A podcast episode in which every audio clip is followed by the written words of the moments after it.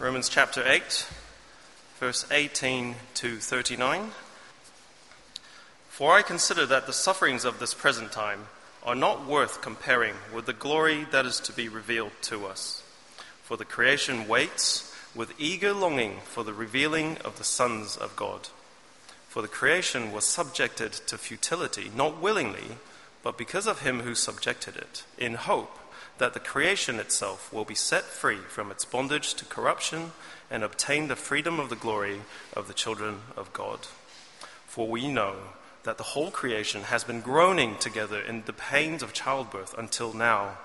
And not only the creation, but we ourselves, who have the first fruits of the Spirit, groan inwardly as we wait eagerly for adoptions as sons, the redemption of our bodies. For in this hope we were saved. Now, hope that is seen is not hope, for who hopes for what he sees? But, we, but if we hope for what we do not see, we wait for it with patience. Likewise, the Spirit helps us in our weakness, for we do not know what to pray for as we ought, but the Spirit Himself intercedes for us with the groanings too deep for words. And He who searches hearts knows what is the mind of the Spirit, because the Spirit intercedes for the saints according to the will of God. And we know that for those who love God, all things work together for good, for those who are called according to His purpose. For those whom he foreknew, he also predestined to be conformed to the image of his Son, in order that he might be the firstborn among many brothers. And those, he, uh, those whom he predestined, he also called, and those whom he called, he also justified, and those whom he justified, he also glorified. What then shall we say these things? If God is for us, who can be against us? He who did not he who did not spare his own son, but gave him up for us all, how will he not also with him graciously give us all things? Who shall bring any charge against God's elect? It is God who justifies. Who is to condemn? Jesus Christ is the one who died. More than that, who was raised, who was at the right hand of God, who indeed is interceding for us. Who shall separate us from the love of Christ? Shall tribulation? or distress, or persecution, or famine, or nakedness, or danger, or sword? As it is written, For your sake we are being killed all day long. We are regarded as sheep to be slaughtered. No. In all these things we are more than conquerors through him who loved us. For I am sure that neither death nor life, nor angels nor rulers, nor things present nor things to come, nor powers, nor height, nor depth, nor anything else in all creation will be able to separate us from the love of God in Christ Jesus our Lord. Thank you, Michael. J.K. Rowling's uh, Harry Potter series are, are world famous. The magical world of Hogwarts has been translated into uh, 80 different languages and uh, sold over 500 million copies worldwide. It's broken world records for the fastest selling books in history. J.K. Rowling's desire to create a magical world uh, of Harry Potter came from a deep longing within her. But the journey was hard. After creating the idea of Harry Potter, her mother died of multiple sclerosis the same year. She went to Portugal uh, to get married. Uh, after uh, only a few years, she ended up getting divorced.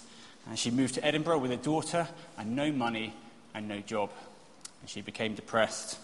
Despite submitting her manuscripts to over, uh, I think, nearly 12 major publishers, they all rejected it.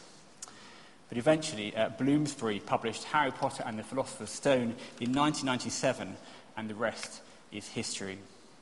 The journey was incredibly hard, but all the groanings of her sufferings were turned into a deep longing to create a magical world. She didn't give up, she kept on writing. Her groanings were turned into longings. We've been uh, looking at Romans 8 for the last few weeks, and we're continuing our series looking uh, at uh, Paul's letters to the Romans. And we've seen already that if you're a Christian, if you belong to Christ, if you're in Christ, if, your if your life is bound up with His, then there's nothing to fear. The beginning of our chapter, uh, chapter 8, starts uh, with the joy that Paul has by saying there's no condemnation in Christ. And at the end, verse 39, he ends by saying, There's no separation, nothing can take you away from Christ.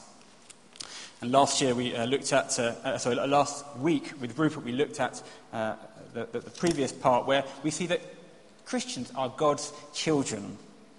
Uh, those whom God is at work by his Spirit are sons and daughters of God. Paul has a, a deep joy inside that he can't keep to himself. But what about the sufferings of life? I mean, what about death and multiple sclerosis and divorce and poverty and depression? What about rejection and failure? How can Paul be so confident and joyful in the face of such pain? Perhaps you're here this morning and you'd love to have the joy that Paul has in this chapter. You'd love to be so overwhelmed with the joy of no condemnation that, that you feel like you're on cloud nine. You'd like to be so confident that nothing can separate you from Christ, that you feel like you can face anything. But the reality is, life is hard. You don't really feel like that at all. But I want us to see from this part of Romans 8 that the way to have joy, the way to keep going in the Christian life, is to turn your groanings into longings. Instead of giving up, instead of letting the sufferings of life get you down, Paul wants us to use them to turn them into a deep longing. Just as J.K. Rowling turned her groaning into a longing for the magical world of Hogwarts, Paul wants us to turn our groaning into the far better world of the new creation. And the key is verse 18. Have a look at verse 18 of Romans chapter 8 with me. Paul begins his sentence with the word for, which links back to the previous verse, verse 17. He said that if we're children of God, we're going to share in Christ's sufferings as well as his glory. You'll know that Jesus went to the cross before he went to heaven. So, glory through suffering. And so, in verse 18, Paul really gives us the key to this whole part of Romans 8. He says we need to turn our groaning into longings.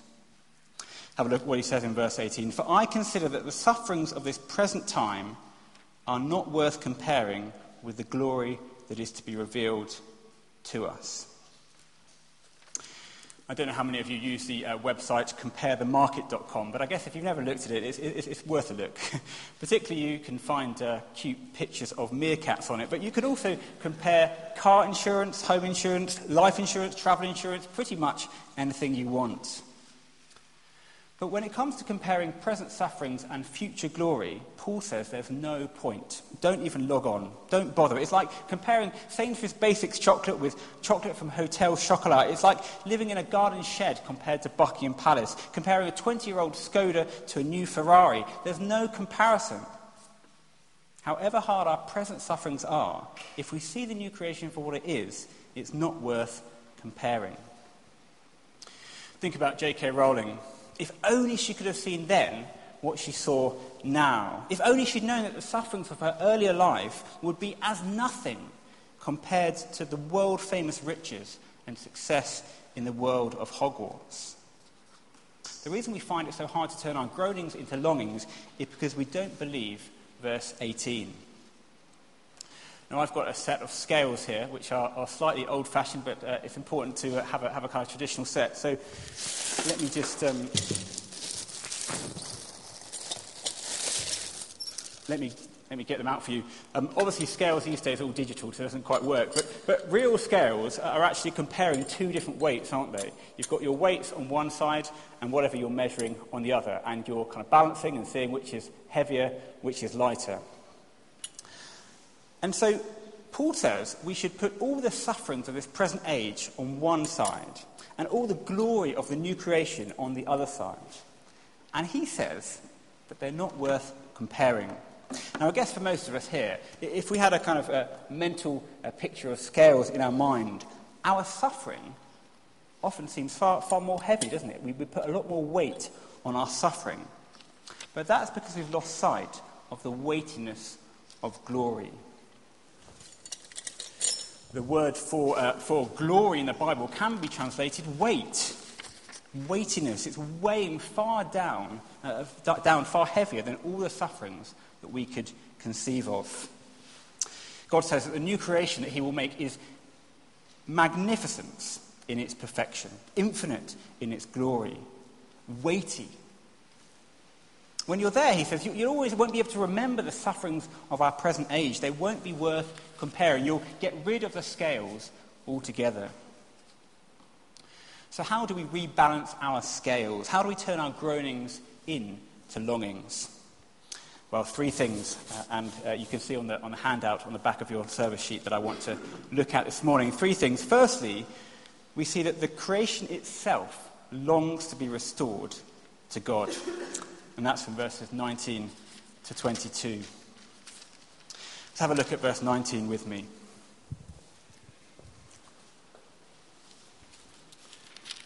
For the creation waits with eager longing for the revealing of the sons of God. The revealing of the sons of God will happen when Jesus returns and Christians will be seen to be sons and daughters of God. And Paul personifies the creation. He imagines that the creation is almost a, a person. He imagines the creation waiting for Jesus to return. But it's a bit strange, isn't it? Why should the creation, you know, the soil, the trees, the, the, the mountains, why should creation be longing for Christians to be revealed? Why should they care about Christians? Well, verse 20, Paul says, For the creation was subject to fertility, not willingly, but because of him who subjected it in hope that the creation itself will be set free from its bondage to decay and obtain the freedom of the glory of the children of God. We read earlier, didn't we, in uh, Genesis chapter 3, verse 14 to 19, that God cursed the creation. Because of Adam and Eve, that they rejected the God who made them, they were cursed. Childbirth would be painful, marriage would be a battle, thorns and thistles would grow, and death would come to all. So in Romans 8, verse 20, when Paul talks about creation being subject to futility, he's talking about Genesis chapter 3. He says we live east of Eden. We live in a broken world. It's not just us that's the problem, it's the very earth beneath our feet. You only have to turn on the news, don't you, to see the number of ways in which the world is broken today. It doesn't work the way it's supposed to. But there was always the hope of liberation. Did you notice verse 20? God subjected the creation to futility in hope. Always looking forward to the day when it would be liberated, set free from its bondage to decay. The law of entropy, that kind of everything tends towards chaos and decay, it was not how God made the world, and it's not how it will end up.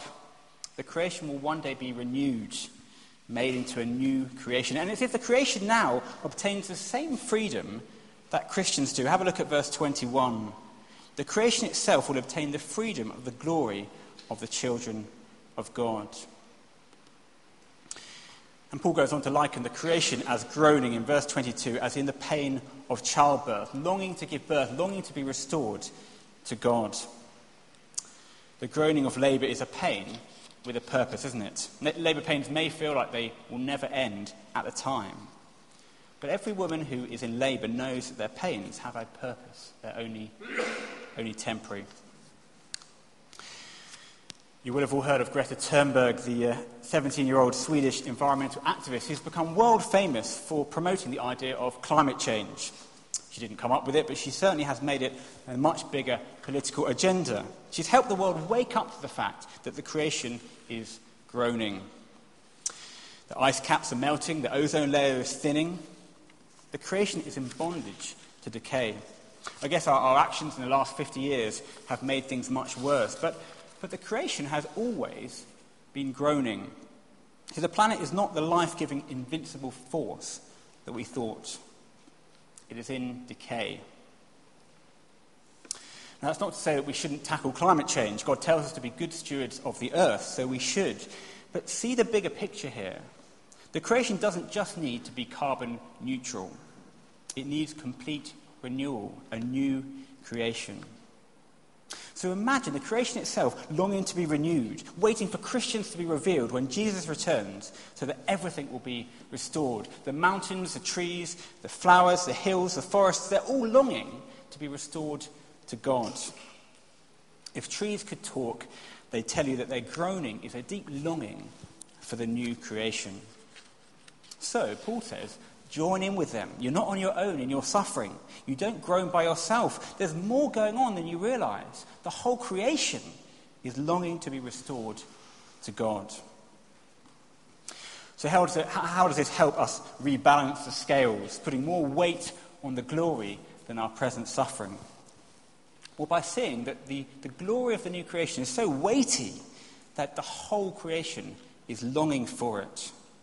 So, Paul says, join in with creation in longing to be restored. Turn your groanings into longings. Secondly, then, we long to be restored to God ourselves. Have a look at verse 23 to 25. We long to be restored to God. Paul says, not only the creation, but we ourselves, who have the first fruits of the Spirit, groan inwardly as we eagerly wait for the redemption of our, uh, our adoption of sons, the redemption of our bodies. We saw last week in Romans 8, verse 11, that God is going to give us new bodies. God has put the same power that raised Jesus from the dead in us. Not by kind of zapping us like you would in, in Harry Potter with a spell, but by giving us Himself, His Spirit. So if we're Christians, then the power that raised Jesus from the dead will raise us too. Perhaps you're here and you're a bit skeptical about your own re- resurrection, even if you're a Christian. You, you kind of can't quite believe it. If you don't believe it, look at Jesus' resurrection. He was the first of many. And Paul says, we have the first fruits of the Spirit. I don't know how many of you have been to, um, to Bluebell Hill in Kent, but in the spring, from about April sort of time, uh, it's full of bluebells, uh, hence the name. But I guess if we went there now, we'd be unlikely to see any. But imagine, imagine if we went there every week for the next two months February, March, April. Eventually, one or two bluebells would begin to appear. And then we'd know that a whole load of bluebells was about to appear. One or two that we saw would be a kind of first fruits. It would be evidence that spring is on its way. And it's the same with Jesus' resurrection. His resurrection is the evidence that spring is on its way.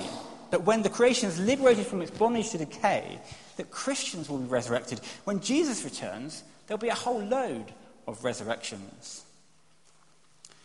But Paul says it's not just Jesus' resurrection 2,000 years ago, it's God's Spirit living in us today which guarantees that spring is on its way.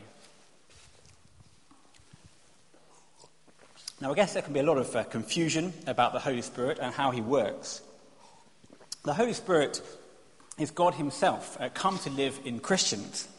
And how do we know that we have the Holy Spirit? Well, Paul says in 1 Corinthians 12, verse 3 no one can say Jesus is Lord except by the Holy Spirit.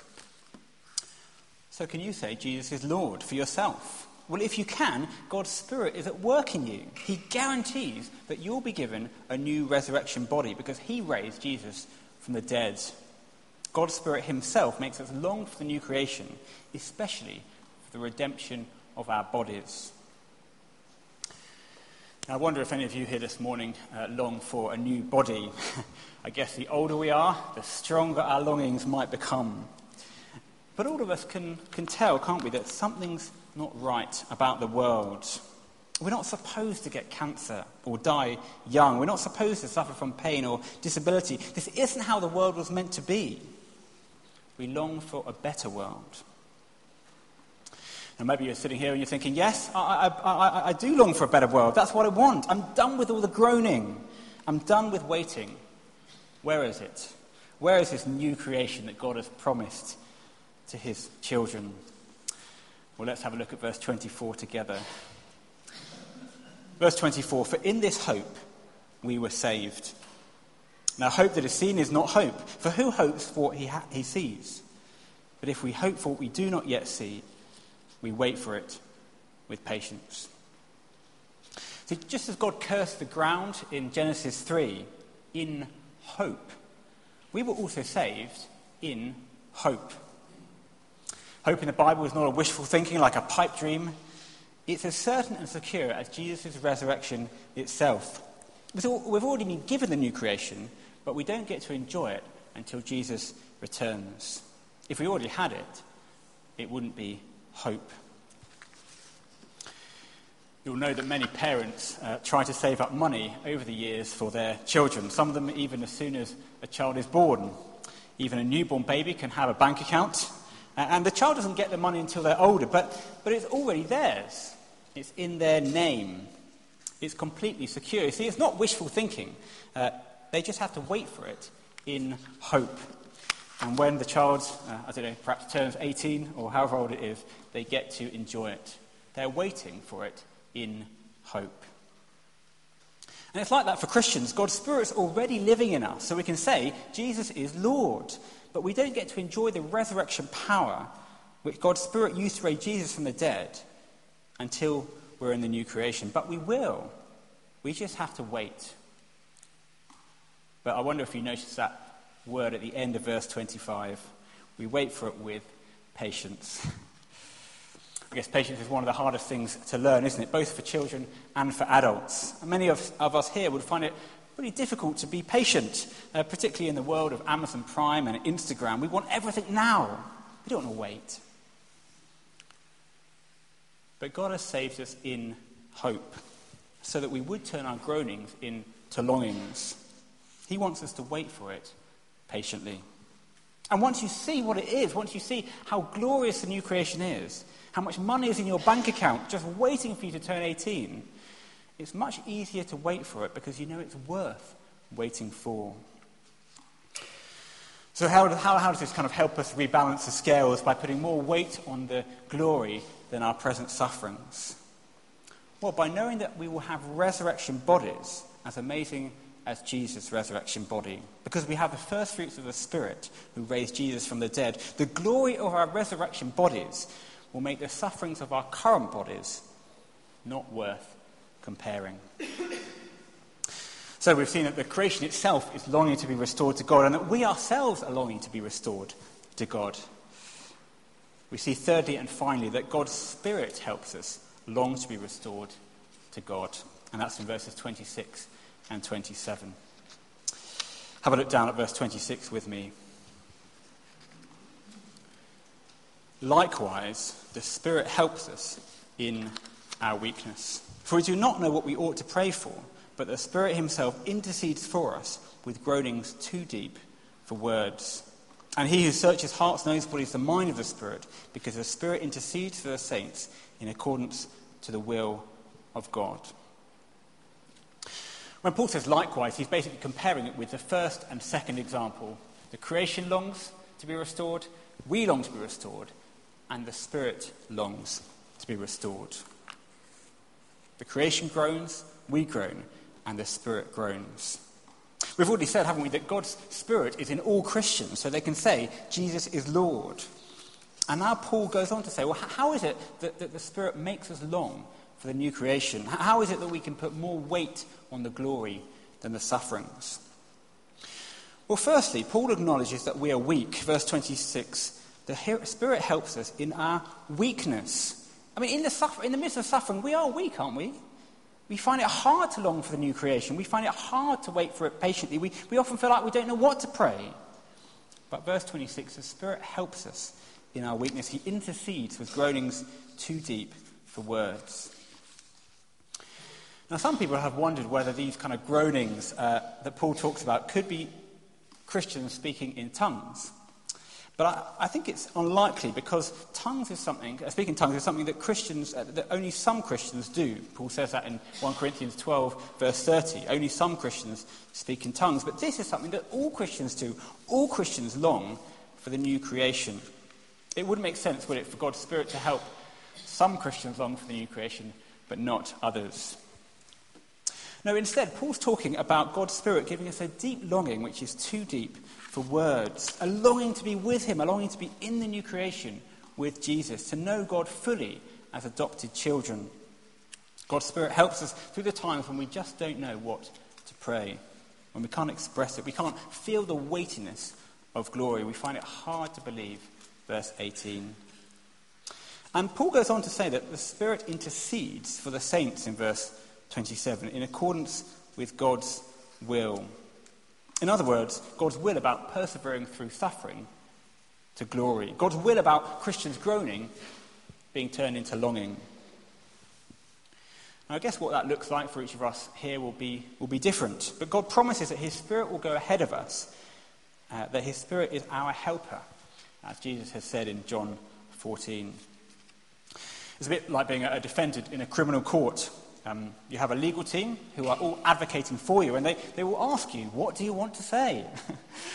and sometimes, uh, I'd imagine, you're not sure, but you know that you're in good hands. Your barrister knows the law back to front, they've rehearsed all the strongest arguments in their case, and they can speak for you, even when you don't know what to say.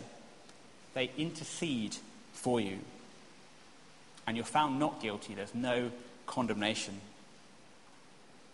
So, what does it mean for God's Spirit to intercede for us? Well, we will see uh, next week in 8, 8 verse 34 that Jesus himself is interceding for us. The Holy Spirit, uh, God the Spirit, and God the Son intercede for us before God the Father. They both say to the Father, This Christian is no longer condemned. This Christian's an adopted son. Nothing can separate them from you. This person is yours. We'll think a bit more about God's will next week as we look at verse 28 onwards. And we'll see that God's will is to get us to the new creation. But in our passage today, see that God gives us his spirit. He doesn't just kind of save us in hope and then leave us to get on with it. He gives us his spirit, guaranteeing that he will get us to the new creation, helping us to believe, verse 18, that our, our present sufferings are not worth comparing with the glory that is to be revealed. God's Spirit gives us a new desire, a new longing for the new creation that by ourselves we would never have. Imagine if we didn't have God's Spirit. What would we do with our suffering? We, would look inside ourselves for some kind of solution that, that we can never find. No, God's Spirit helps us look outside of ourselves to look to the new creation to be restored. The writer C.S. Lewis famously wrote in his book Mere Christianity if we find ourselves with a desire that nothing in this world can satisfy, the, the most probable explanation is that we were made for another world. God's Spirit gives us a, a, a desire for another world. Many of us here this morning are groaning, whether it's ill health, family breakdown, financial problems, job insecurity. We, we feel like the scales are weighted wrongly. We feel like there's, there's too much weight on the suffering compared to the future glory. But God wants, by His Spirit, to turn our groanings into longings. He wants us to feel the weightiness of the glory of the new creation. He wants us to see that the new creation is already ours that God's Spirit guarantees our own resurrection bodies. God wants us to turn our groanings into longings. Longing to be restored to the God who made us, both now and for eternity. So, where are you groaning this morning? How are you experiencing the sufferings of this present age? How are you feeling the brokenness of a world subject to decay? Turn your groanings in to longings, because the sufferings of this present age are not worth comparing with the glory that will be revealed to us. Let's pray.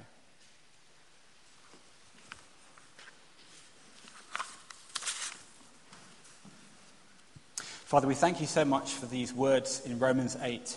Thank you for Paul's longing uh, to help us rebalance the scales and Father, we pray for us this morning. We find it hard. We, we are weak in the midst of suffering. Help us to, to put more weight on the glory of the new creation than on our present sufferings, so that we would turn our groanings into longings. And we pray this for Jesus' sake. Amen.